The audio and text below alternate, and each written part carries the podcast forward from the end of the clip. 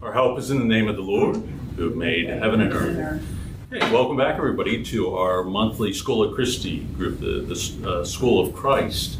And as I was just mentioning, we've been reading the, the writing of one author for the last two years, maybe more than two years now, Romano Guardini, on meditations before Mass.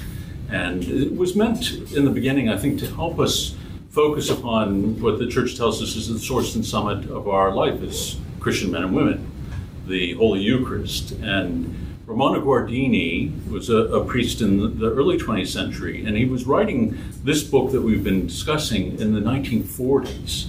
In many ways, the work is seen as uh, an anticipation of what we see develop at the Second Vatican Council, at least uh, the desire of the Council that we would enter more fully into the tradition and seek to understand it, uh, to engage in a kind of ressourcement, to go back to the sources of our understanding of the liturgy in order that we might more fully participate in the Mass. And so Guardini has led this on, the, on this wonderful journey for these last two years from everything uh, from our, our attitude and our composure and our preparation for Mass. Uh, all the way through crossing the threshold into the church, entrance into the altar, and then every other part of the Mass itself. And we've come now to the, the last three meditations of the, of the book after two years. And Guardini's going to get a little bit more specific with us uh, tonight in particular.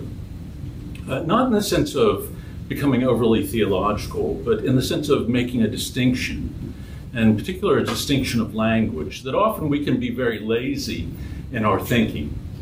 And, and because of that, sometimes we don't have a kind of clarity about what we believe or the way that we articulate it. And this is something that Guardini wants to address with us tonight. Last time, uh, if you remember, he was discussing with us the, the reality of the presence of Christ within the Holy Eucharist. And uh, Christ says, Take, eat, this is my body, take, drink, this is my blood. That this is not simply a symbol in the way that people think of it, but it truly makes pre- present to us the mystery of God the mystery of Christ in all of his fullness body, blood, soul, and divinity. We enter into this radical communion through our reception of the Eucharist. But one of Guardini's fears is that if, if we were to limit our understanding to that, of Christ simply being present in the Eucharist, we, uh, as we often will do, can uh, objectify it as something we take as consumers, as it were. It's like a shot in the arm to give us grace, but often we can sort of take it for ourselves and think, well, I need this grace for this purpose in my life, or to pursue these graces in my life, or to simply get through this set of circumstances in our life. We can receive the Holy Eucharist, in other words, in a, in a kind of individualistic fashion. And we can lose sight of the vital relationship that has to exist with Christ Otherwise, again, our understanding of the Eucharist devolves into something that makes it into an object. And when that happens, our belief in the real presence of Christ eventually will diminish or will develop a distorted view of the Holy Eucharist. A lot of recent studies have indicated that many who identify themselves as Catholic Christians do not believe in the real presence of Christ. And I think part of the reason for this is that slowly over time, it was objectified. And so, and approached in this individualistic kind of fashion. And when that happens, a person lose, loses sight of the context of that whole relationship with Christ that we are to be engaged in our day to day life. It's only in the context of that relationship what God has done for us in His Son, from the incarnation all the way through the paschal mystery, resurrection, Pentecost, the formation of the church. All of this is present to us in the Eucharist, but we are to be engaged in this relationship with Him in the context of that fullness in our every, everyday life if we are to understand the nature of the Eucharist and if it's to bear fruit in our lives. And so, this is what he's going to be emphasizing tonight. We've focused on the Eucharist as feast, and now he wants us to focus on it as encounter uh, with Christ, and so that we, we don't fall into this overly, uh, uh, again, individualistic approach to the Eucharist. And so, language, you'll see, is very important to him, not in an overcomplicated way, but just in a way that uh, we have kind of clarity about what we are doing at Mass, how we see it and understand it. Okay. So the uh, just for those who are new or, or, watching via YouTube, the print in red and italicized uh, is just my little commentary to get us going here.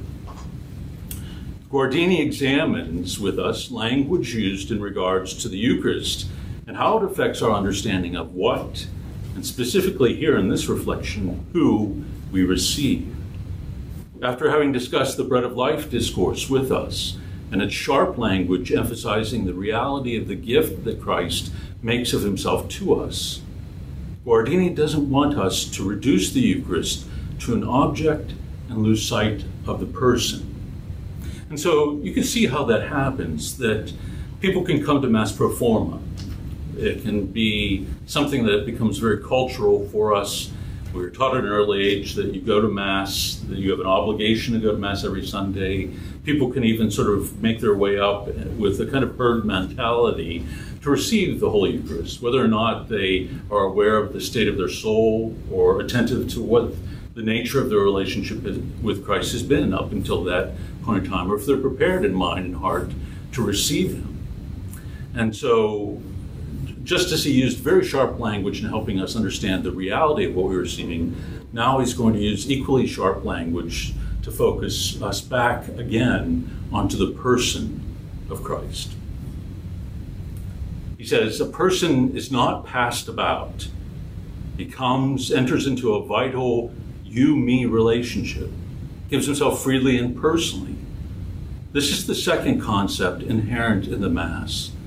The first was the meal, the second is the encounter. Christ dwells among us, and in the Eucharist, he is he who comes to me.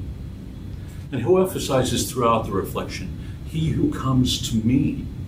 That there's something radically personal about this that there's an intimate relationship that must exist between ourselves and Christ in order for our reception then of the gift that He offers us to bear fruit, that it might transform us, that it might uh, allow us to reach our full dignity, uh, as well as reach for our destiny in Christ. And so we don't want to receive the Eucharist outside of this context, he tells us.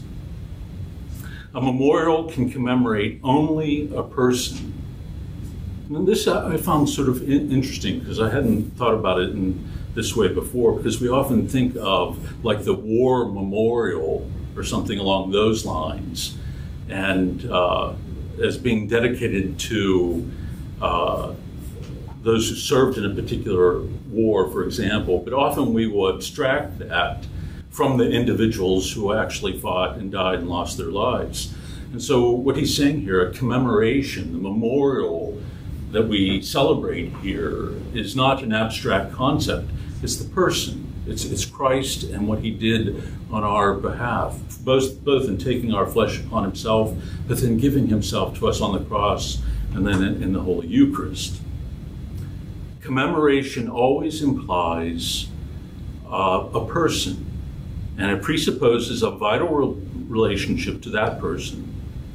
Genuine commemoration is a projection of an already existing we relationship.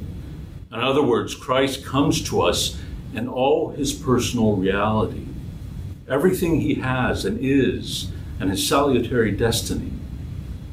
This naturally changes our understanding of the word feast as well, which is an understatement. So, what he's saying that takes place within the Holy Eucharist is that it's not Christ simply coming before us, but his whole, his whole sal- salvific and redemptory work. Everything about him, everything that he's done for us, is made present to us in the Holy Eucharist. And so this is why this is where you begin to understand why Guardini is stressing what he's saying that outside of this vital relationship and understanding the whole reality of what God has done for us, through the incarnation, taking our flesh upon himself, his teaching, his suffering and death, his resurrection, outside of the context of this lived relationship where we're entering into this reality and struggling to understand it and enter into it through our prayer, we really can't understand then the true gift of the Eucharist. Because in the Eucharist, this whole reality is made present to us. I think I've mentioned in past groups that there have been a number of saints that have said that we would do well at various times in our life if we experienced a kind of fear and trembling about our participation in the Eucharist, not in an anxious kind of way, but in the sense that we see the awesomeness of, of the reality, that the fullness of the salvific work of Christ, all of it made present in his person, is made present to us, but more than that, we receive it into our very being in a transformative way. And so, in this sense, it far exceeds any human union and communion we could possibly understand. That as close as we are with another person, no matter how deep and intimate that relationship is, there's always a kind of subtle boundary there. The embrace where we try to enfold the other person into ourselves, or where we even shake hands with another person, or the kiss that is shared you know, the, the, attempt to draw the other person's breath, their very being into ourselves, that kiss ends, that embrace ends, and that handshake ends.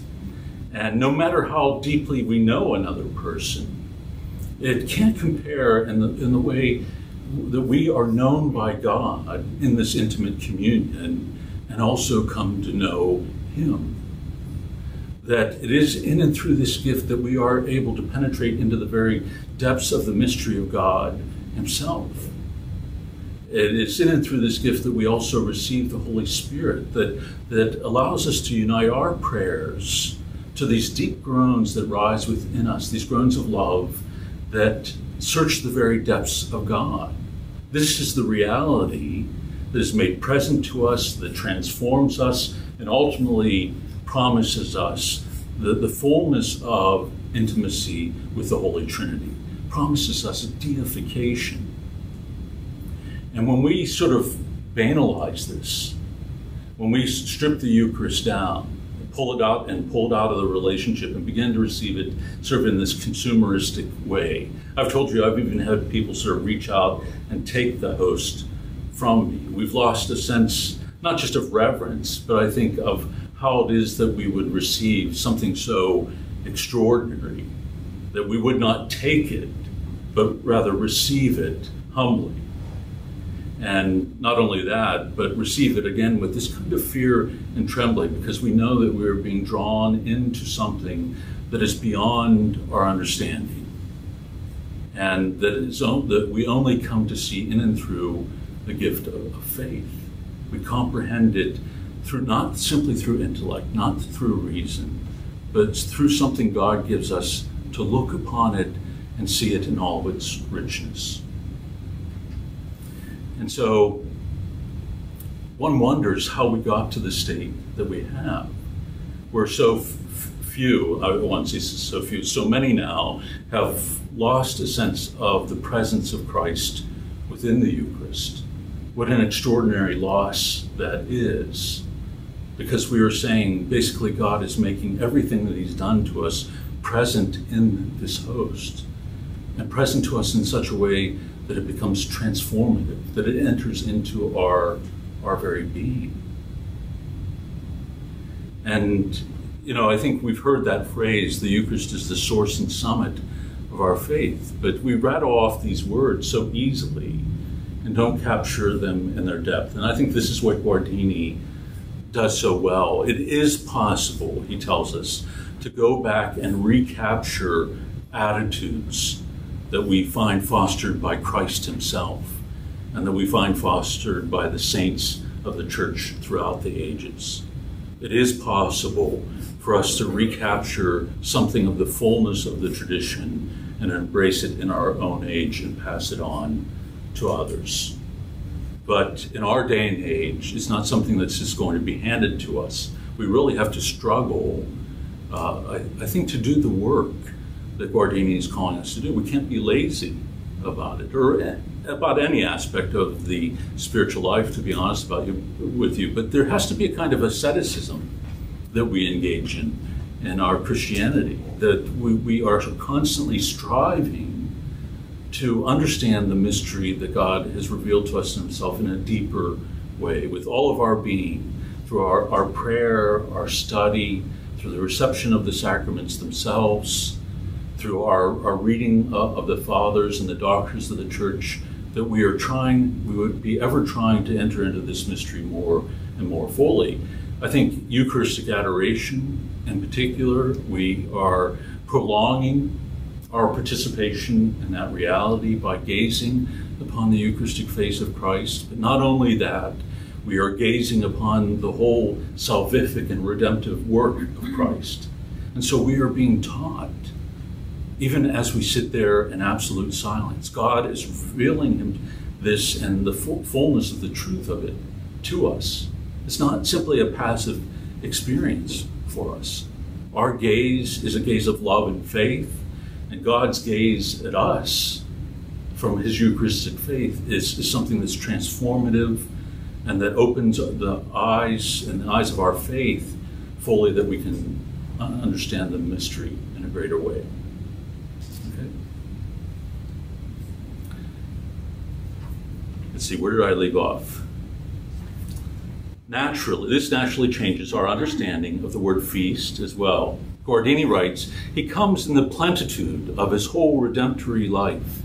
Each time in the particular mystery of the day, that the unrolling liturgical year is commemorating the mystery of God's incarnation, or his epiphany, or his passion, or his resurrection and ascension. He comes to us from the Father in the power of the Holy Spirit to wait for him, to invite him, to go to receive him and honor and praise him, to be with him, drawn into the intimacy of communion with him. That is the Christian feast. God has engaged us in the ultimate form of intimacy that surpasses any worldly union. So we, we wait for him. So again, it's not a passive and not meant to be a passive experience for us. I think we've all become familiar that in our day, the idea of active participation is often seen as serving at Mass, reading at Mass, or having some task like passing the basket, perhaps.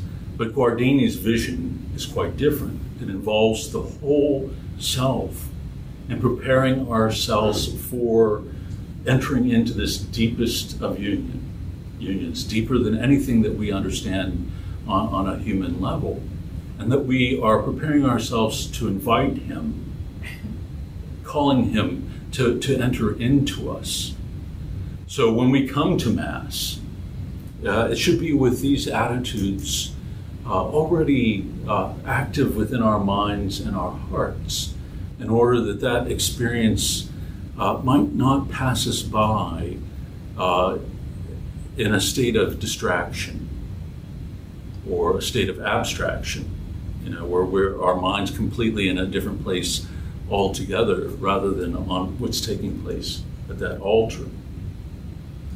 And um, I think in some ways here, you know, it was the Eucharistic adoration that slowly began to transform things for us in terms of, I think, of the reverence that I've seen at the Mass. But not only that, I think it's how people enter into the celebration of Mass itself that it slowed things down. I think it gave people that opportunity to foster that kind of attitude, to prepare themselves for what was to come, even if it was in, in an ever so subtle form that the adoration would typically go right up to the beginning of Mass before we would repose or celebrate benediction.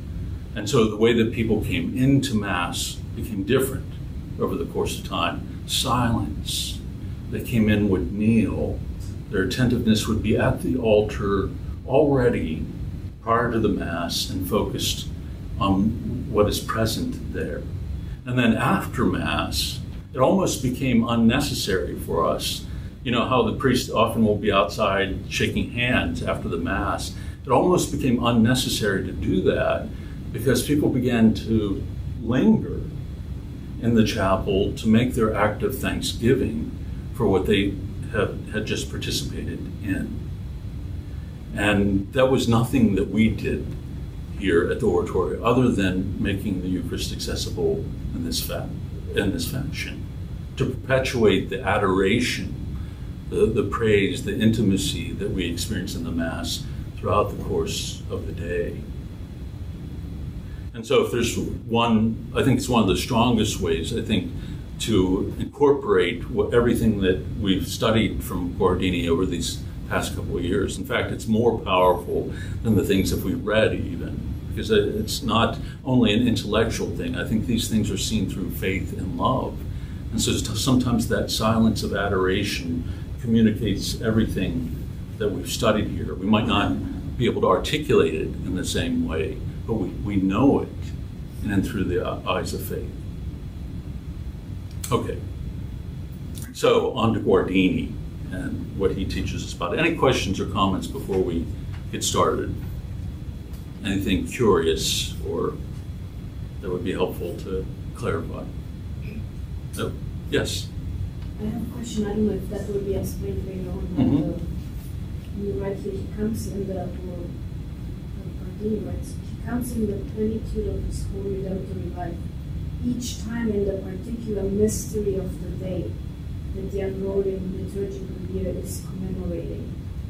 So I know that we are commemorating certain mysteries. I, I don't completely understand what, what it means that he comes to us in the particular mystery of the day. What does that mean? Right. Say at Christmas, when we are are celebrating the incarnation, mm-hmm. that in particular, then, that, that mystery of the Word becoming flesh becomes present to us.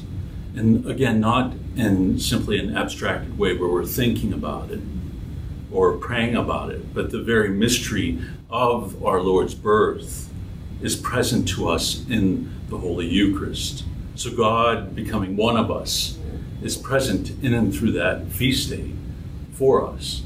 And so what Guardini is doing is trying to pull us out of, again, this abstracted way in which we often will celebrate liturgy. As outside observers are looking back uh, in an historical way, that this is something, we're celebrating something that took place 2,000 years ago.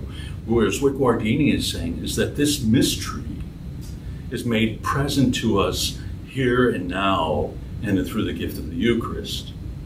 So we are not simply thinking about what took place in Bethlehem or, or, or at, at the Annunciation. We are present there, and that mystery is present to us in the most immediate fashion, which is an extraordinary thing to say because it's uh, none of us is outside of the deepest realities that God has revealed of Himself to us. And so we would never, should never think, oh, if I lived back in the time of Christ, then I would have been able to hear Him teach for myself, or felt His touch, or, or walked with Him.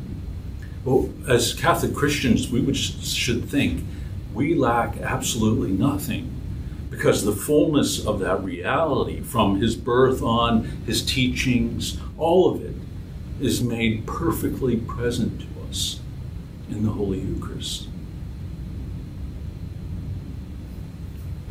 Yes. So, I may not understand this correctly, but so each day we experience the mystery of the day. That, but I, I think Guardini, what Guardini is saying to us is that the fullness of the salvific mystery is made present to us. So not only what we celebrate in the feast day, in particular, then because all the prayers and the readings and everything are, are focused on that as well, but every time we celebrate the, the Holy Eucharist, that the fullness of that redemptive work is made present to us. And so there would be no need for us to feel that in any way our experience of Christ is lacking uh, in the most concrete, tangible way. That it is present to us and we are present to it in an unparalleled way. And in some sense, more than those who saw him and walked with him. Because we receive it into our very being. Carol. Say that again? It's comparable to the Virgin Mary. Yes, that's right. And Mary, you know, I think Mary participated in this radical way as it was unfolding.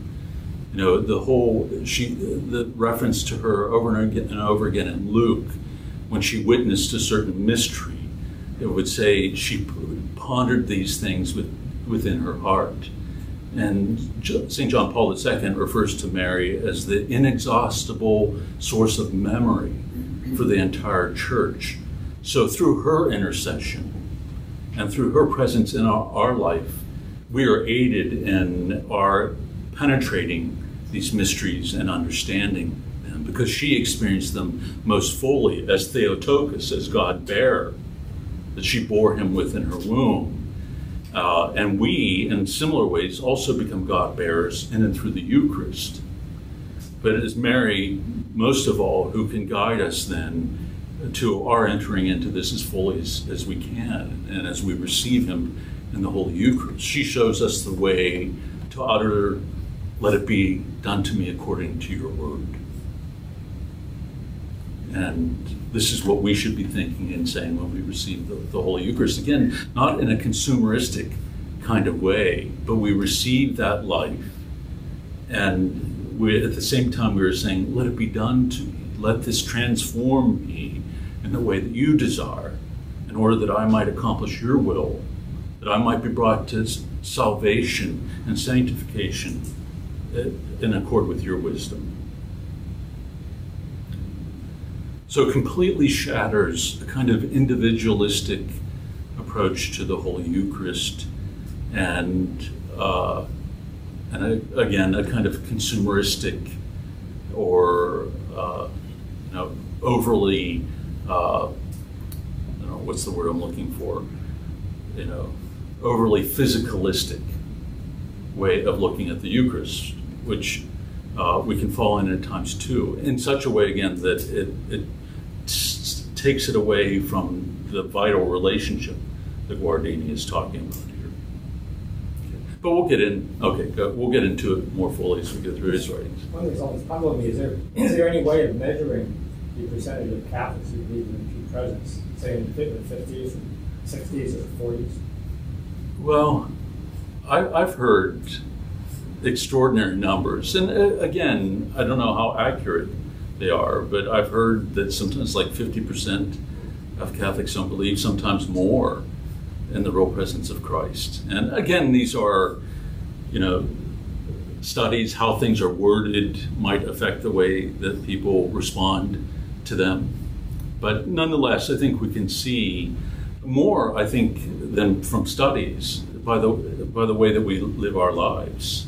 If this is our understanding of the Eucharist, of both what is made present to us, but what we're being drawn into, then we should be, you know, living witnesses to this reality. You know, people should be able to see and understand the fullness of the gospel simply by the way that we, we live our, our lives.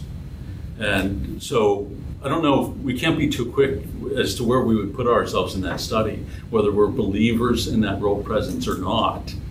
I mean, I think as we go through writings like Guardini's, it does call us to search our hearts and say, how fully am I living this? What is the level of my participation? Or do I sometimes receive the Holy Eucharist in this kind of consumeristic way or just you know going through through the motions you know priests can be a functionary you know he can say the mass but really not have this understanding or enter into the mystery in the way that guardini is talking about. And this is part of i think what guardini was trying to address. What are the fundamental attitudes that people have in the approach of the holy eucharist? And so we can't, you know, we have a tendency to idealize the past and romanticize it, or to think that somehow the past, people in the past were more reverent than people in the present.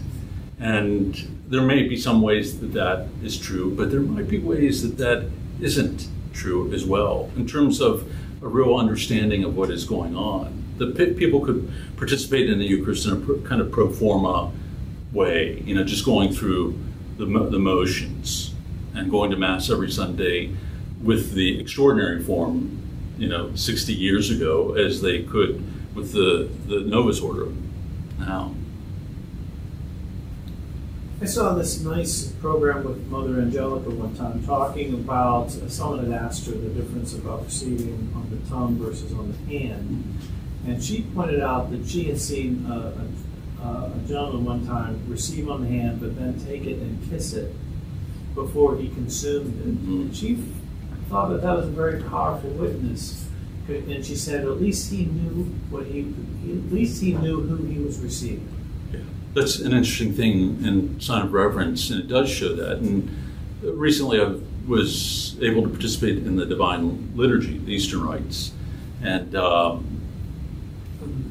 when the priests, or celebrating priests, are going up to receive, it's interesting how they do it. They go up and they, they kiss the altar, they kiss the chalice that is veiled, and they kiss the hand of the main celebrant uh, before they before they receive.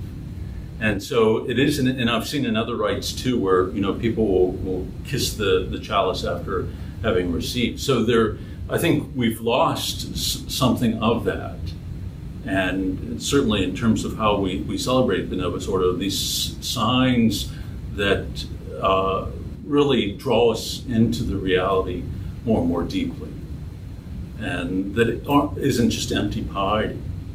You know, I think certainly everything that we do, the kneeling, you know, the use of incense, even I think the old altar rail, all those things were, you know, very important in fostering a kind of piety. And unfortunately, I think Guardini was prophetic in the sense of where we needed to go, but what he was already seeing there and understanding, and what the Second Vatican Council would take up, wasn't really embraced in all of its fullness. That in coming into the church back in the early 80s, I don't ever remember this being taught, like not at this depth. You know, a basic fundamental understanding. And I think for most Catholic Christians, that's what it is today. That spiritual and religious formation ends at confirmation often. And so often it's the understanding of the Eucharist is rudimentary, very basic. Good.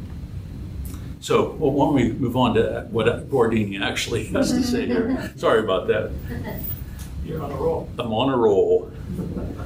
The participant in Holy Mass enters into a community at table. Early in the Mass, he receives God's Word, which he accompanies with his prayers, glorifying God and placing his personal concerns at the feet of the Provident Father. Then, beholding and participating, he helps to prepare the sacred meal, to which he brings his offering. And however impersonal the money piece, it is the accepted substitute for the more vital form of giving. Now, with the priest, he turns to the Father and receives through faith the presence of him who said, I am the living bread that has come down from heaven. At communion, he sees in the Spirit the Father's hand proffering the sacred nourishment, which he reverently accepts that he may have life. But this conception of the Lord's Supper or feast does not stand alone. It is coupled with another, that of Christ's coming. Spiritual language has its own idiom for this second aspect, which it expresses with great simplicity. Everywhere we meet sentences such as these Christ is present in the Mass. In communion, the Lord gives himself to the communicant, he lingers with him. Those who insist that spiritual language is sometimes faulty and who should on this point be soberly corrected should reread the text of Christ's speech at Capernaum.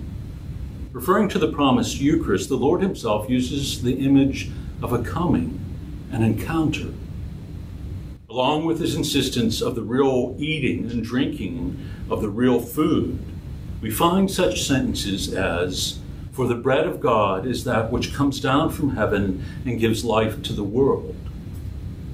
Not that anyone has seen the Father except him who is from God, he has seen the Father. I am the living bread that has come down from heaven. If anyone eat of this bread, he shall live forever, and the bread that I will give is my flesh for the life of the world.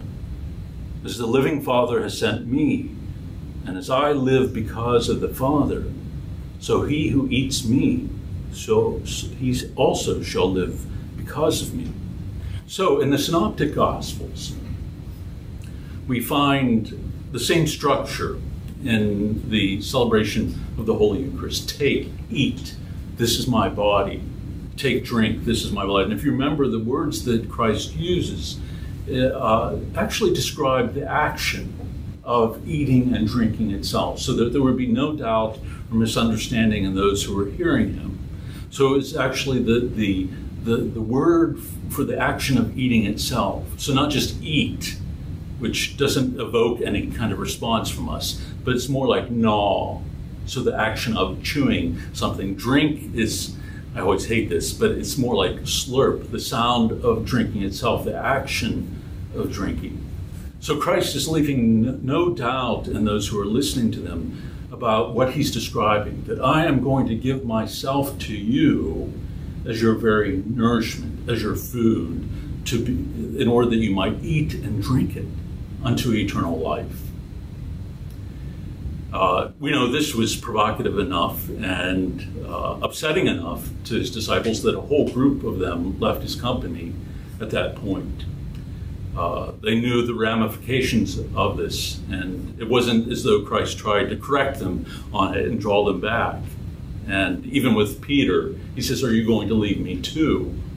And it's only because Peter exists in this relationship with the Lord, this vital relationship, that he could utter those words to the Lord Where, where are we to go? You have the words of everlasting life.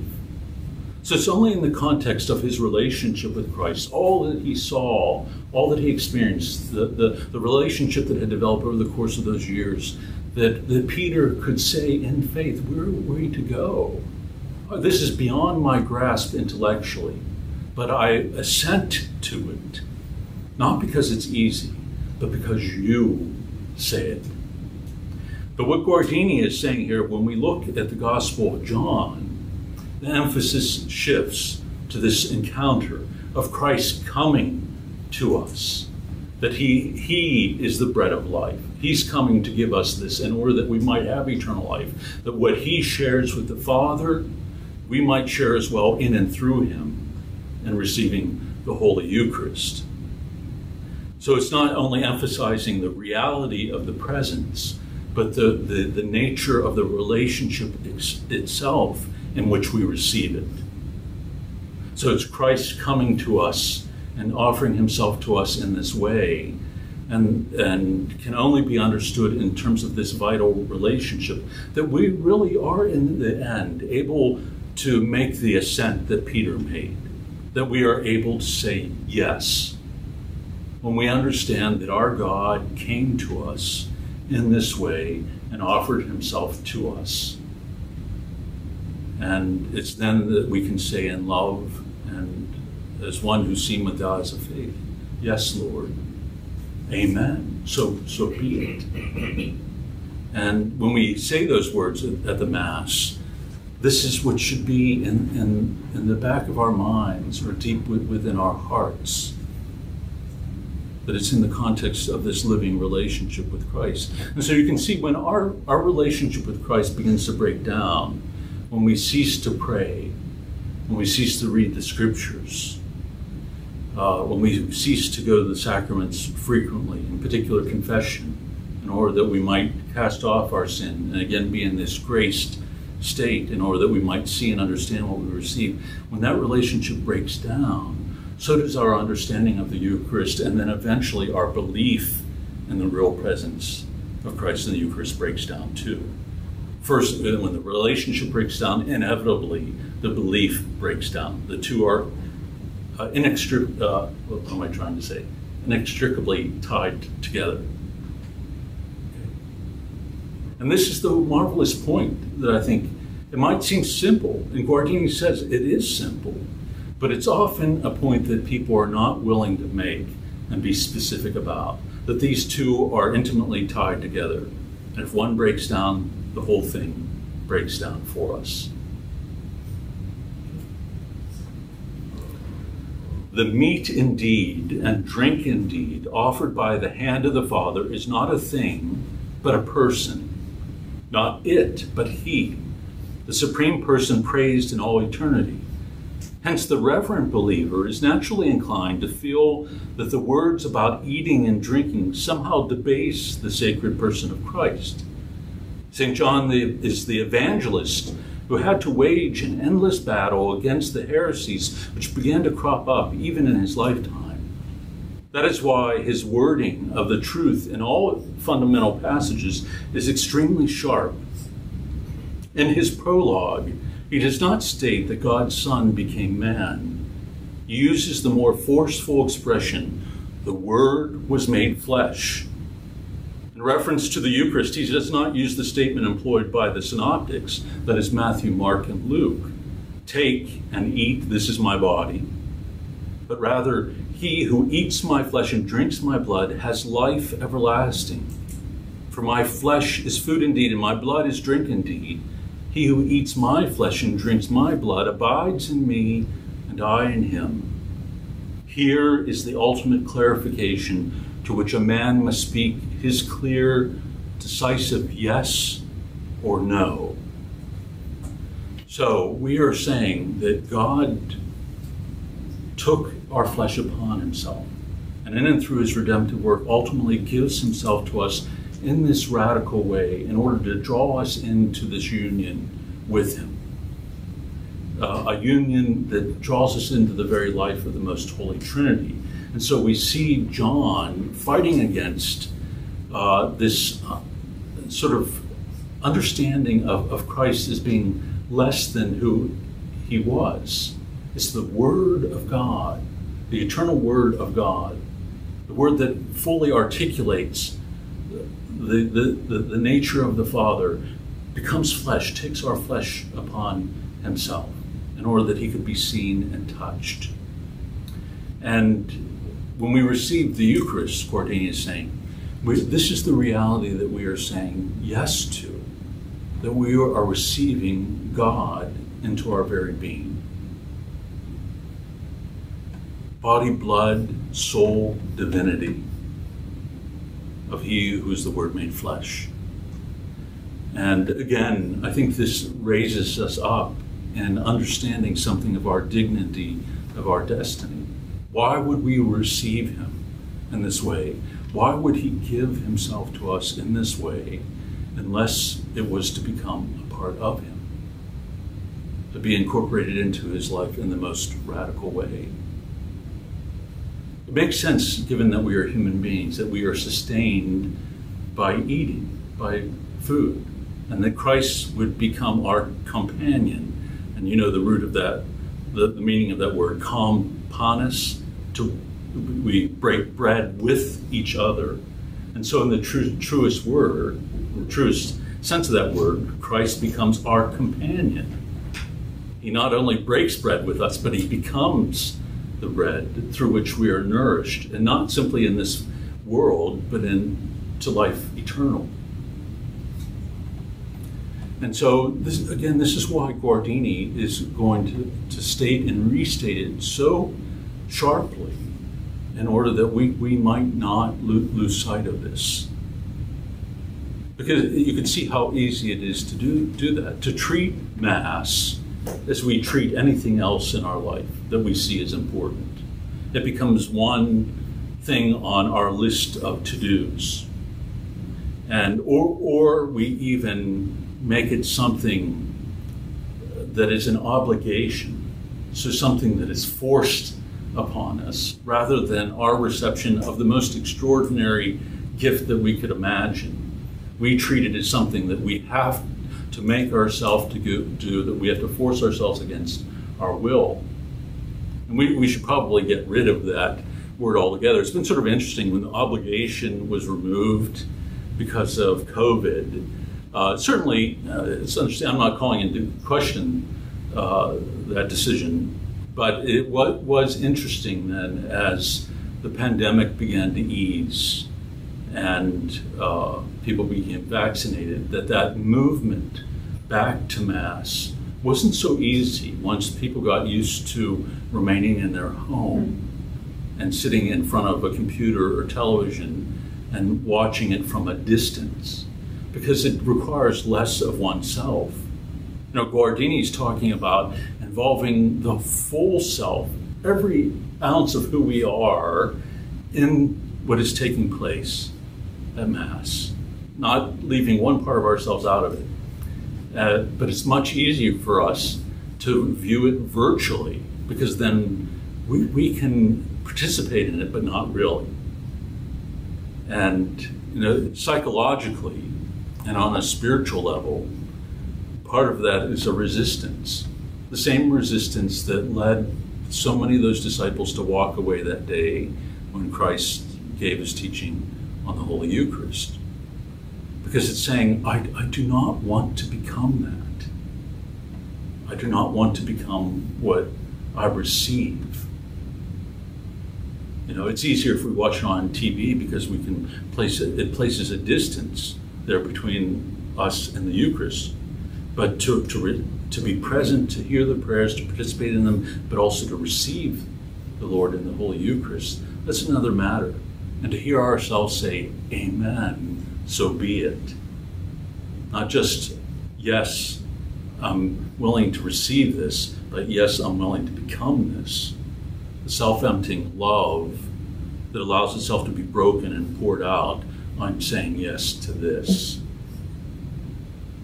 And how do we make this decisive yes or no unless we grasp everything that first Christ has taught us, but what Guardini is articulating for us here so well? Yes? Only kind of confusing. St. John was this, you know, the spiritual gospel writer, and yet in his letters, he backs up his, his my testimony is true because we have, this is what I've seen, we have seen with our eyes, or with our ears and touched. And so we basically saying, I, I comprehended him through our senses, which is what we're being here confined to. Mm-hmm. Yeah, I think it's a different purpose in what would be a pastoral letter and a gospel. A gospel is painting this portrait that is meant to capture for us the fullness of who Christ is and his ministry and all that he's become for us. Whereas the pastoral letter is d- directly engaging uh, the individuals that John was in touch with in order to engage the things that they were struggling to understand and embrace. And so he speaks from personal experience at this point. This is what I've seen with my own eyes, and so my witness is true. You know, that he has to uh, be able to articulate that with a kind of force. Whereas I think the purpose of the gospel is, especially when it's thought that John was writing his, was to capture something more wide sweeping. You know, in one sense, we could say it's the most theological of, of the gospels. You know that uh, that what he captures really in the prologue is, is making this theological statement about who Christ is with this great specificity, that you know the Word became flesh and dwelt among us, and He's doing it for a specific reason, in order to draw us out of simply the, the concrete into this greater relationship that we've been drawn into by Christ and His salvific work which is participation in the life of the Trinity. But we'll, we'll again, we'll see what Guardini does here as we move forward. It is at this point that the difficulty we mentioned becomes apparent. A genuine difficulty quite different from the stubborn contrariness of the Jews of the and I'm sorry of the many disciples or of Judas at Capernaum. Here we have the valid fear that the Lord's self offering could be dragged from the purity of his relation to us as a person to the level of a mere thing or object. A person, and at least of all, and least of all, he, the Holy One and Lord, cannot simply be given and taken and had. A person is not something to be passed about here and there. A person is not passed about he comes, enters into a vital you me relationship, gives himself freely and personally. This is the second concept inherent in the Mass. The first was the meal, the second is the encounter. Both are expressed time and again by Christ himself, as well as by the general spiritual phrases his words have inspired. The one image is sustained by words like the true bread, and food and drink, and flesh for the life of the world. The other by come down from heaven, he who comes to me, and by the countless expressions of the Lord's being among us, with us, is inclining lovingly toward us, is dwelling in us and uniting himself to us. So, when I first became Catholic, I think this was one of the things that struck me at the time. You know, I grew up Presbyterian, and very rarely was something like a Eucharist celebrated. Uh, maybe a few times during the course of the year, but in a much different way because of what the, what was believed, not in the real presence of Christ. That was purely symbolic, and so it was for them a cracker and a little cup almost like the shot glass of grape juice. And that this was passed around through the pews as one would pass the collection basket, and you would take uh, the little, what is it, like a soup cracker, is what it looked like, and the little glass. For you would take it for yourself. I think what struck me the first time I experienced Mass was the completely different focus of the entire congregation on the prayers of the liturgy itself, what the priest was saying, the actions, and then the reception of Holy Communion. So it was going up to receive the Lord as a gift. He wasn't simply passed around the room, but one would go up and receive in a particular kind of way. Uh, and whether it's kneeling on the tongue or making a throne, nonetheless, it was, uh, it was clear that there was a radically different sense of what one was receiving at that moment. At that point, I, I didn't understand it, but I could see the, the power of it. And I could see what it elicited in those who were present and, and experiencing it. That's what I first saw, what, what was going on within the congregation itself and how they were reacting to what was being celebrated at the altar. And this, I think, is what Guardini is trying to communicate to us that there is something radically different and on multiple levels. Again, not some something to be passed around, because Catholics could still, as we said, fall into that attitude, but a person that is coming to us, who is entering into our lives, and who we receive with, with love and faith and an intimacy. But these, again, these things are interlocked for us and must remain so, or we could slip in, in one direction or another. The Mass is the Lord's memorial. We've tried to understand the word as richly and profoundly as possible. Now we must go a step further. A memorial can commemorate only a person, not an earthquake or a particular fruitful, particularly fruitful harvest. These can only be remembered. I can commemorate some beloved victim of the catastrophe or a loved one's joy over a blessed autumn's abundance. Commemoration always implies a person and it presupposes a vital relationship to that person. Genuine commemoration is a projection of an already existing we relationship.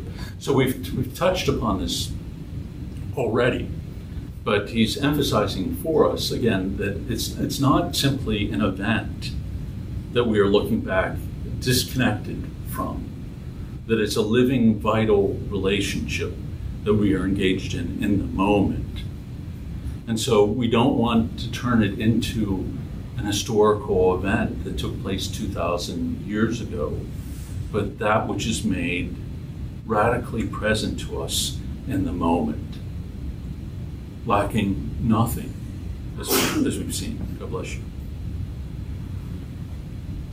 Okay, so are you following him along so far? Any thoughts or questions? Okay. This is precisely what we have in Holy Mass. The memorial which the Lord bequeathed us is not merely the memory of an event or the portrayal of a great figure, it is the fulfillment of our personal relation to Christ, of the believer to his Redeemer. In the Mass, Christ comes in all his personal reality, bearing his salutary destiny. He comes not to just anyone, but to his own here again, St. John brings this mystery into particularly sharp focus. God's Son comes from heaven, from the Father, whom he alone knows. He lives from the Father's vitality. Everything he has and is, he has and is th- through the Father. But this intimate bond of love does not stop there. The Father sends his Son to men in order that he may pass on to them the divine life he has received. As the living Father has sent me, and as I live because of the Father, so he who eats me, he also shall live because of me. So interesting, isn't it? And beautiful that he's saying that the relationship that he has with the Father, that radical union, that sharing of life that exists between them, is now what we are drawn into through our participation in the Holy Eucharist. So he's saying that what he, the, the, the depth, the infinite love that he and the Father share is now something that we are drawn in to participate in through the Most Holy Eucharist. I think the, the feast that we often under celebrate, uh, but that captures this, is the, the feast of our Lord's Ascension, where he ascends in with our humanity, transformed, incorruptible, but nonetheless in our, our, our personhood. And he, in and through this, becomes the first fruits of what has been accomplished through the Paschal mystery. So we see in him at the ascension what we are destined to participate in all his fullness. He ascends to the Father. And so those who have faith and those who receive in, in him in the Eucharist become one with him, then come to share in the fullness of that life in him. We are destined to share in the life of the Holy Trinity and to, to live in and participate in an infinite love. Again, all of this, I think, should tr- transform the way that we pre- prepare ourselves as well as participate in the Mass. When he became man, Jesus bridged the gulf between heaven and earth, between the Father and us once and for all. Henceforth, he is with us in the sense that he belongs to us, is on our side. Emmanuel, the God who has come. Yet, in the special manner of the mystery, the Lord spans that gulf anew every, every time the memorial is celebrated. First, in the readings of the day, we receive word of him. Then the offerings are prepared, and there's a pause. By consecration, he comes to us, the subject of an incomprehensibly dynamic memorial, and gives us his grace, about his grace abounding attention. In communion, he approaches each of us individually and says, Behold, I stand at the door and knock. Insofar as the door swings open in genuine faith and love, he enters and gives himself to the believer for his own. So there, there's always this radical personal element for, for us. He stands and knocks at the door, the door of our hearts, and waits to be received in and received in with faith.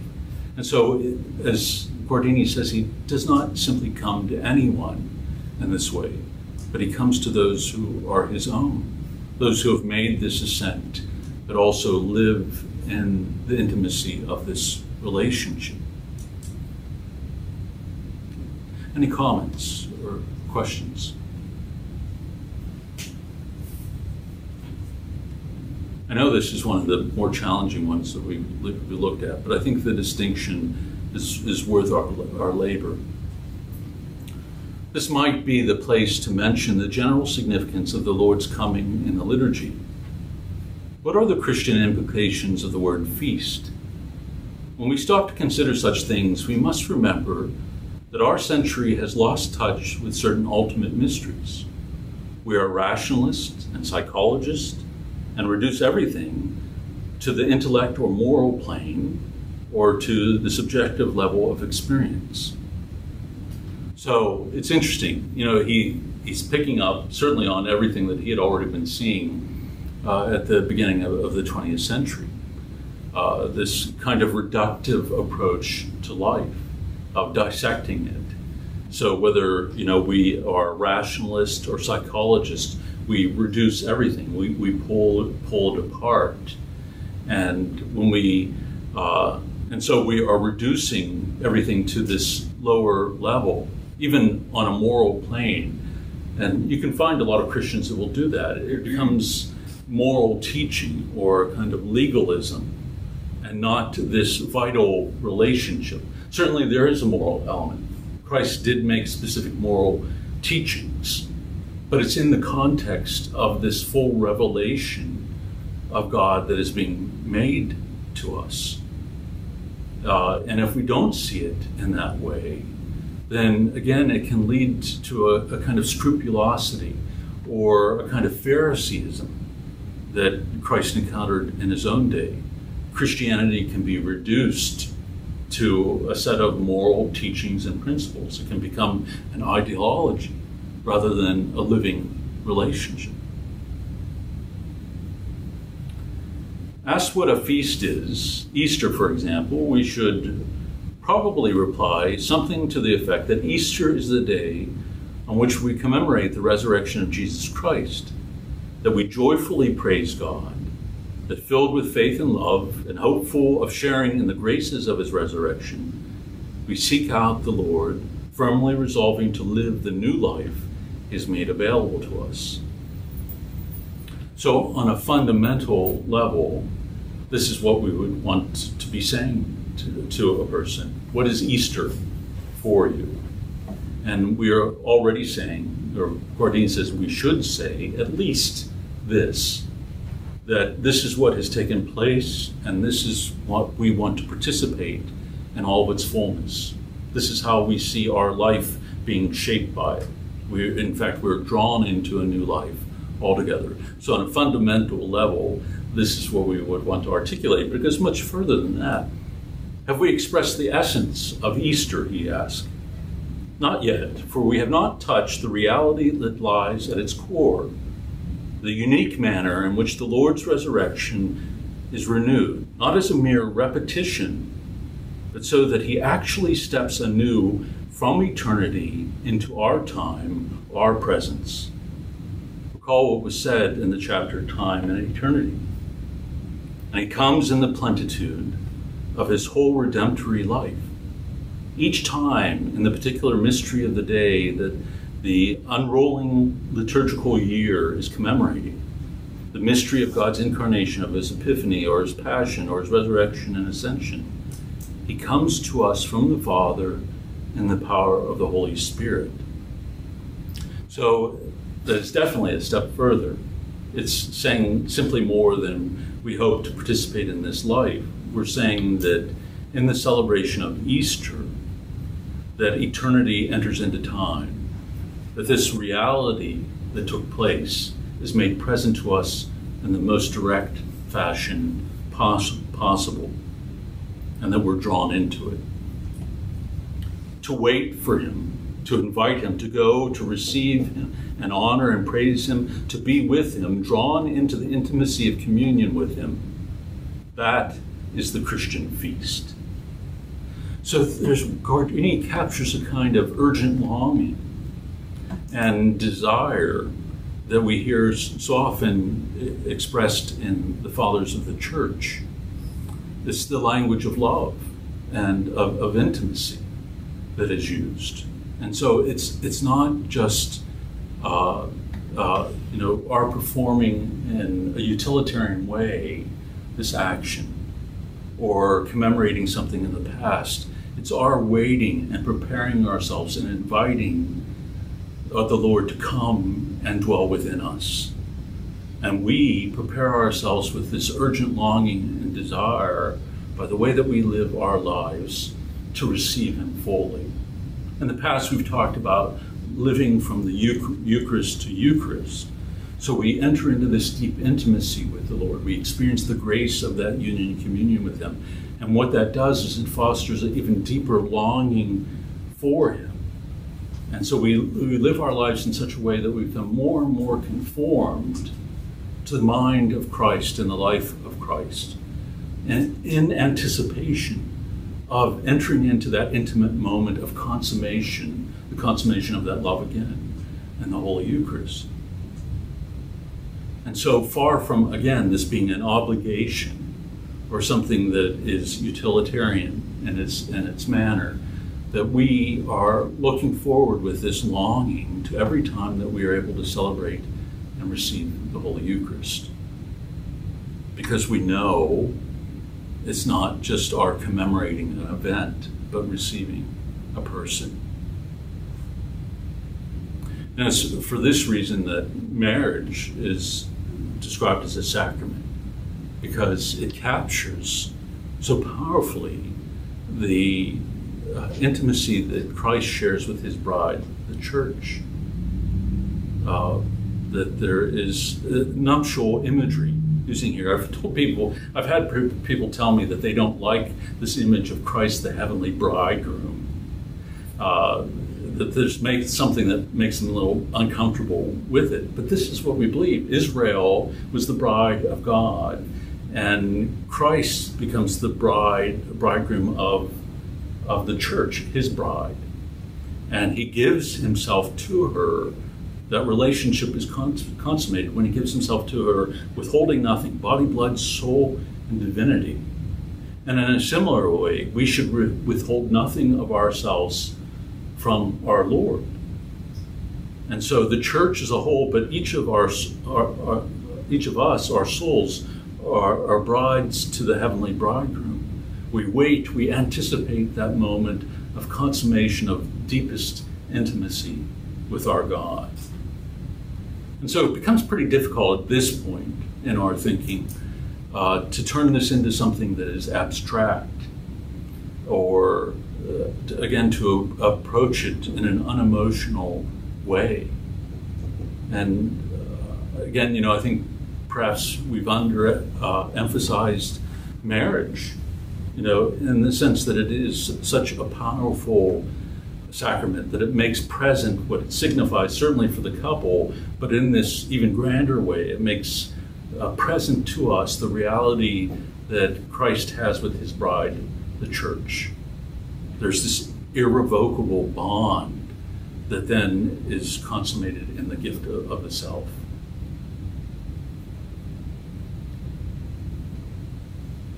We begin to see how closely interwoven the concepts of the feast and the encounter are. They do not conflict, but mutually sustain each other.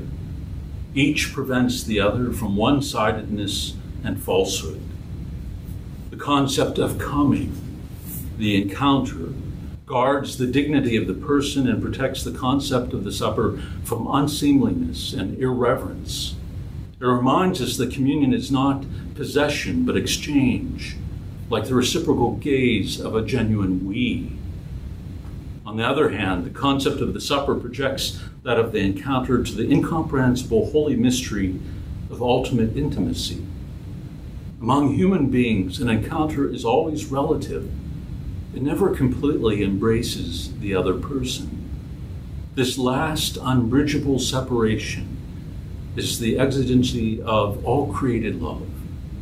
In Holy Communion, that last vestige of distance is removed, and we are assured of an arrival that surpasses all created possibility genuine union. So, you know, we live in a fallen world, a world that uh, experienced sin and the division that it brought, not only between ourselves and God, but between ourselves and each other. And it is only God Himself that can undo that. And not only undo it, but bring into reality something that is far greater. Uh, and a union not only between each other, but with Him. and in and through him with each other, that knows nothing of the limitations, that, as I mentioned at the beginning of the talk, that we often experience in our signs of affection and intimacy with each other. There's always something that holds us back from that knowledge. This is part of our vulnerability as human beings and why we develop the defenses that we do and hold back, you know, and guard from revealing ourselves to the other because we know in the revealing of the selves, of making ourselves vulnerable to the other, we can be wounded. And we see that in Christ in the most radical way. Perfect love ultimately rejected. But in that rejection, he does not pull away, he does not hide himself, but he opens himself in an even more radical way, arms outstretched hanging naked upon the cross. He pours himself out in love and breathes forth, as he breathes his last on the cross, that divine love, that spirit of divine love, in order that that sin might not perpetuate the division, but it might be overcome, that we might be reconciled to God and to one another. So, if we wish to read more about the life that flows to us from this mystery, we should turn to the letters of the Apostle Paul, the man who writes in the Epistle to the Galatians It is now no longer I that live, but Christ lives in me. Is the evangelist of the totally encountered Christ, Christ in us. And we, have talked about this many times before in multiple groups at Oratory that the phrase it is is not simply it is no longer I that live, but Christ lives in me. It is no longer I who live I. So the word ego is used here in Paul's writing. So it's no longer I who live I, in a, in a separated, individualistic, false self that is divided from the other, from each other, and from God. It's no longer I who live I, but now Christ who lives within me. And because of that reality, we know the most radical union with each other, but also with our God. And we know, I think, in the spiritual struggle, that it is our ego that gets in the way. This sense of self that often becomes the idol that we worship in one way or another. You know, that we put out there and we react to everybody and the way that they're engaging us or not engaging us, the way they treat us, the way they don't treat us, or or we're seeking to satisfy that self in some way through the things of this world, or what satisfies us physically. And what develops then is this false self that becomes something very, very pitiful in a way, because even as we grasp to satisfy that ego, we become more and more divided from each other and from God. And so we know a, a, kind of radical and painful loneliness in our existence. It's only in and through faith and all the things that we've discussed here that we see a, a path away from that. From the sadness, the sorrow, the fear, the anxiety, the depression that we often experience to healing, to hope, to intimacy to love eternal. And again, I don't think we often understand the gift of the Eucharist in, in, in these ways. In the sense that it, give, it, it has an effect upon us to give us the freedom of that. That in some ways, our, our fundamental attitude as Christian men and women should be this extraordinary joy that we see develop over the course of time, or a kind of healing from our fears and our anxieties. Again, it can be over the course of time, depending what our life experience has been, but nonetheless, that's what God wants for us. This deep healing that we might not experience that loneliness, that separation from self, others, and from God, and even at times from our very own self, ourselves, that we feel a kind of internal disintegration. You know, and so we, you know, we can't see you know, what our identity is really rooted in. And I think we see that developing in our culture. The more we move away from this, people begin to grasp sometimes at the more bizarre things in life that separate them even more from the other in order to distinguish their own identity, their own individuality. But what, what that really is indicative of, I think, is kind of loneliness and sense of lost, lostness, that, if I can use that word, lostness. That you know that we are can feel so disconnected that we have to do something in our life to distinguish us, to draw attention to our, our ourselves. And we see it happening in so many different ways. It's almost mind boggling, and one wonders what's going to come in the next generation. So, final paragraph. Hey, you're probably all saying, thank goodness. In the preceding chapter, we concluded that participation in Holy Mass demands that we make our concept of the meal, the feast, a living one. Now we must add that participation in the Mass also consists in our awareness of our encounter with Christ and the consciousness that He is about to come, is here in this room, is turning to me, is here. We must listen for and hear His knock on the door.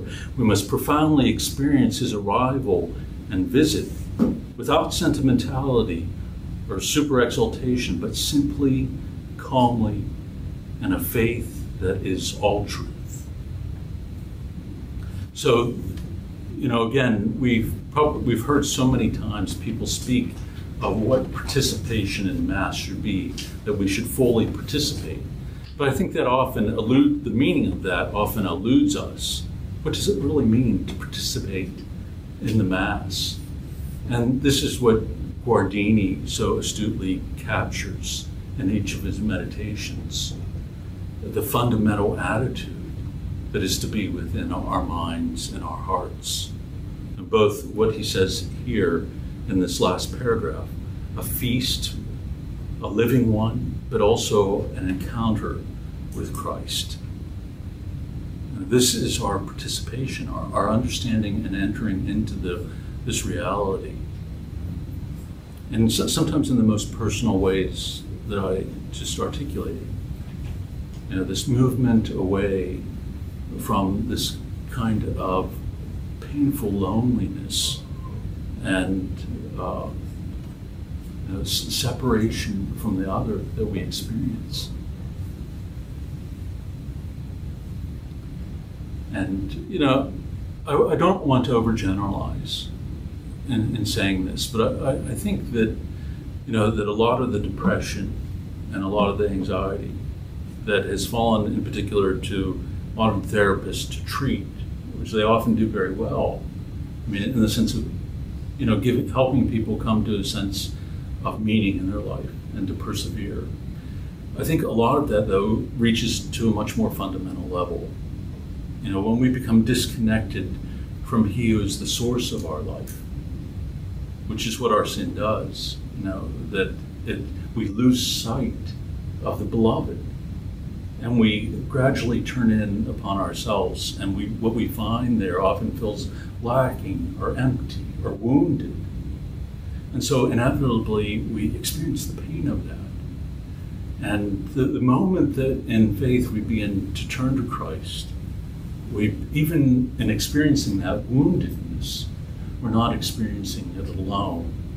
And i think that's why ther- psychotherapy can be so healing because there's someone who's not afraid of that woundedness or the pain or the anger that is often associated with it and is willing to make that journey with us. But we know that the one who enters into that in the deepest way with it and has all has taken it upon himself in the most radical way, who just doesn't listen to it, but has experienced it all as if it is his own, that is where we begin to experience the most hope and the deepest kind of healing. He's given us the healing balm. and the Holy Eucharist, and confession and the gift of the Spirit. So, modern psychotherapy stole everything from Christianity. yes. Can you just uh, unpack a little further that last sentence? His arrival? Yeah, it's, it's, it's, very, it's very deep, and, and I want to make sure that I, that, I, am step right. by step with Yeah, I found it a little confusing when I first read it too. Why does he add that this last sentence in here? Because I've seemed to uh, articulate, I've articulated it in this very sentimental and super, with a super exaltation. Where, where I think he, he, is saying that there can be a danger of a kind of sentiment, sentiment, sentimentalizing this or romanticizing it to the point, again, that we put, push it out there and make it into something that it's not. You know, where we try to clean it up or reduce it down to limits that we are, are comfortable with. Whereas he's saying here that we, we can't sentimentalize it or super exalt it, but we approach it simply, calmly, in a faith that is all truth. So we are allowing ourselves to be drawn into all truth. So we receive this gift not as something that we can shape and use as we see fit or for our own purposes we receive this gift in order that we might respond to God in the way that He desires, and that we might follow the path that He leads us upon, that we might embrace the crosses in particular that He calls us to carry. Like left to our own devices, we could receive this gift and say, I'm, I'm going to use it for this particular purpose. There's one author I love reading, and, uh, he wrote this book called Suffering. so it's why I picked it up one day in the library, I don't know, but it was in the old oratory library. But it turned out to be this superb book. But one of the titles of the reflections is that uh, something like we would never we would never choose. How, how did that go? The, the saint that God would want us to be. You know, we would always be the, be the saint that we would want to be in our own minds that we've devised in our mind. How would we envision ourselves as being holy? Whereas the path that God often draws us upon, the saints that He wants us to become, is in accord with His own wisdom. What He sees is going to be sanctifying for us and for others. And so, if we sentimentalize this, or if we exalt this in our mind, we, we can subtly then seek to fashion it and that sentimentality. It can be distorted, become saccharine. Whereas sometimes God draws us down these paths that are pretty gritty and not, not pretty.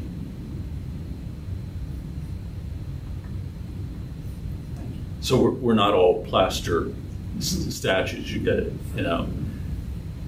There's kind of roughness to the gospel and to following Christ. And we can see that, you know, I think people often try to pull the gospel apart and set aside those things that are more challenging to embrace. Point that you made that was uh, very penetrating was this notion about how you can get into experiences where you try to protect yourself from, from becoming vulnerable. Right and the, the, the way that our, our, Lord in His passion was, you know, completely uh, exposed and vulnerable in, in, a way that I couldn't even ever imagine. Even in marriage, it's hard. I mean, nobody knows another like one spouse knows another because you're with each other across the span of time. You've been through you know, very painful situations, joyful situations. You've seen each other at your best, but also at your worst. And it's still, that vulnerability can be very difficult. There are all kinds of times where we would pull back into ourselves to protect ourselves. And there are also times that we'll, will will know the chinks in the armor because we know the vulnerability of the others. So when we get in a fight, that's the place that we go to first you know, where we are meant to protect that. and hold that precious because it's the vulnerability of the other. So we are not to use it in, in anger, but we are to guard our words and guard our actions. And it's hard. You know, it's not, it's, it requires a lot of grace to do that. And then also to open oneself over and over again in that attempt to give oneself in love. Yes? Right. Your point about loneliness and, and causing, you know, so much despair. But I think, you know, even in the time period I've been alive, uh, there's such an emphasis now on almost a, a, a right not to have to suffer. You know, it's, somehow that, that's, you know, it shouldn't happen. You know, Right. And they live somebody, well, if you're suffering, or you know, eat this and take this and, you know, to avoid to run away from it. Yeah. You know, The more, yeah, the, the accepting is, is, is that growing up. Or- uh, growing up uh, emotionally, but also spiritually. Because I think the more that we see our identity is only rooted in this, our own experience perhaps, in this world, and our pursuits, things such as that, then we want to protect ourselves from as much suffering as we can. That's why we have all the commercials that we do about the drugs out there. If you take this, you know, aspirin, you'll never have a headache again. You'll never have to deal with pain again. You know, because we become concerned about protecting ourselves from the realities of life. And so, you know, that, that's all reflective of this lack of understanding of the life that we've really been drawn into. That Christ shows us that we are not to be fearful of suffering or death. And that far from it being something that destroys us, you know, it can open us up in our capacity to love, but ultimately we are, are drawn into something that goes beyond it. You know, our life is not limited to this world. I mean, we quickly devolve, devolve into hypochondriacs. You know, we want to protect ourselves. And th- I think this is this pandemic that we've gone through and are still in some ways going through has revealed probably a lot of that to people.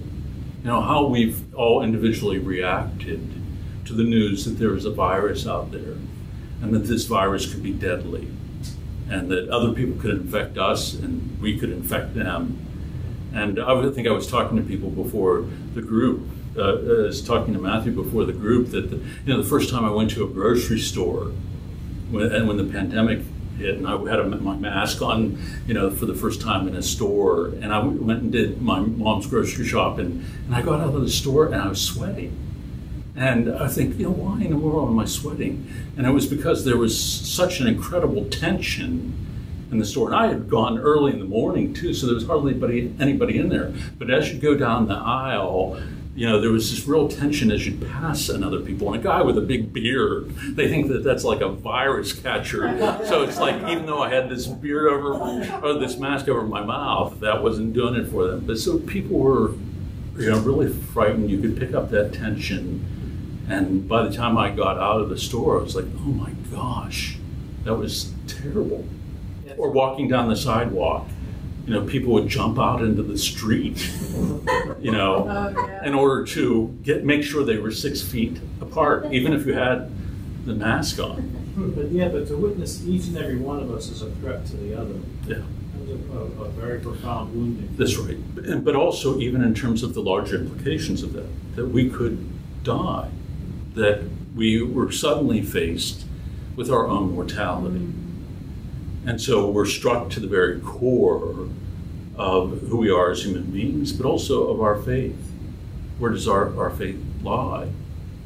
Or even worse, that we might bring harm or death to another. That's right. Yeah.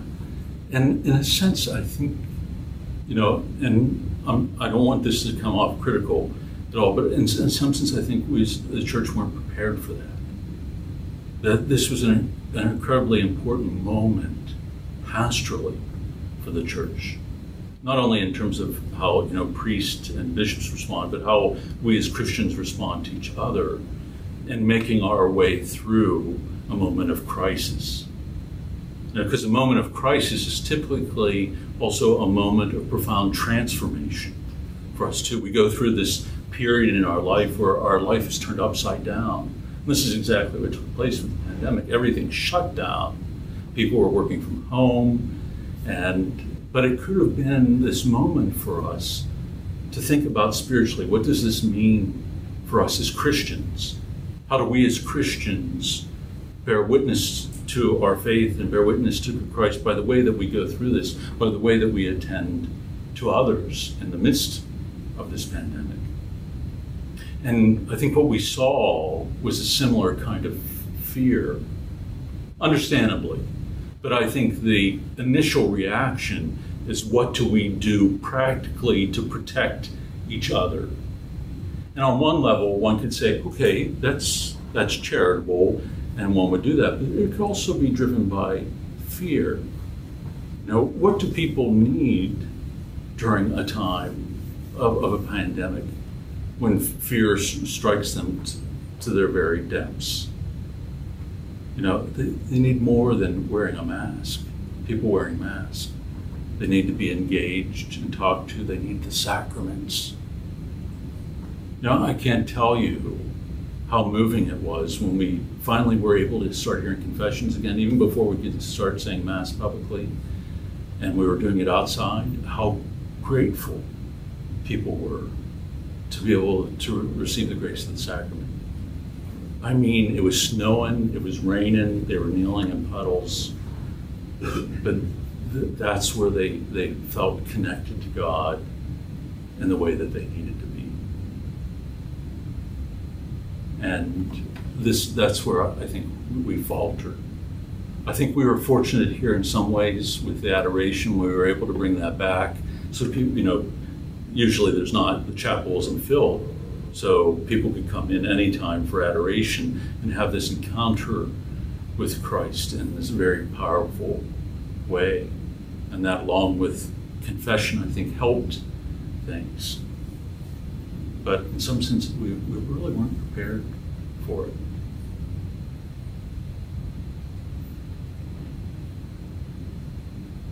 So I know that was a lot. And so, you know, take this with you. Guardini is, I think, the most underrated writer of the 20th century.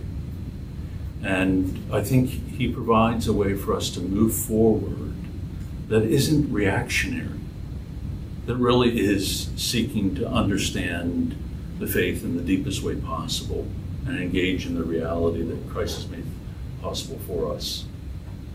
And so you know, this book is worth having and reading and rereading in your life, as well as a, a number of others of his as well.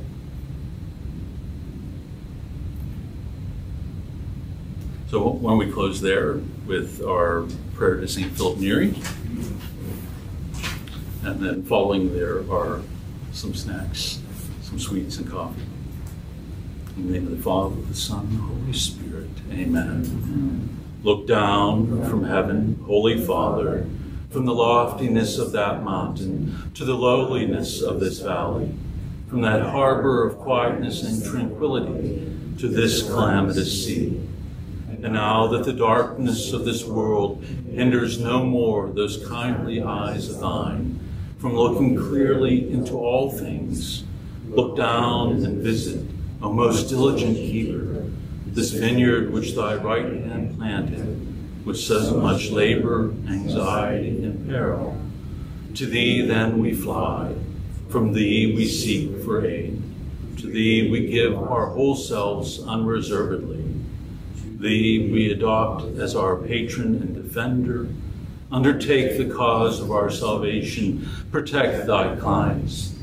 To thee we appeal as our leader, roll thine army, fighting against the assaults of the devil. To thee, kindest of pilots, we give up the rudder of our lives. Steer this little ship of thine, and placed as thou art on high, keep us off all the rocks of evil desires, that with thee for our pilot and guide, we may safely come to the port of eternal bliss. Amen. The Lord be with you. May God bless you, the Father, the Son, and and the Holy Spirit. Amen. Go in peace. Thanks be to God. Thank you all. Thank you. You enjoyed it?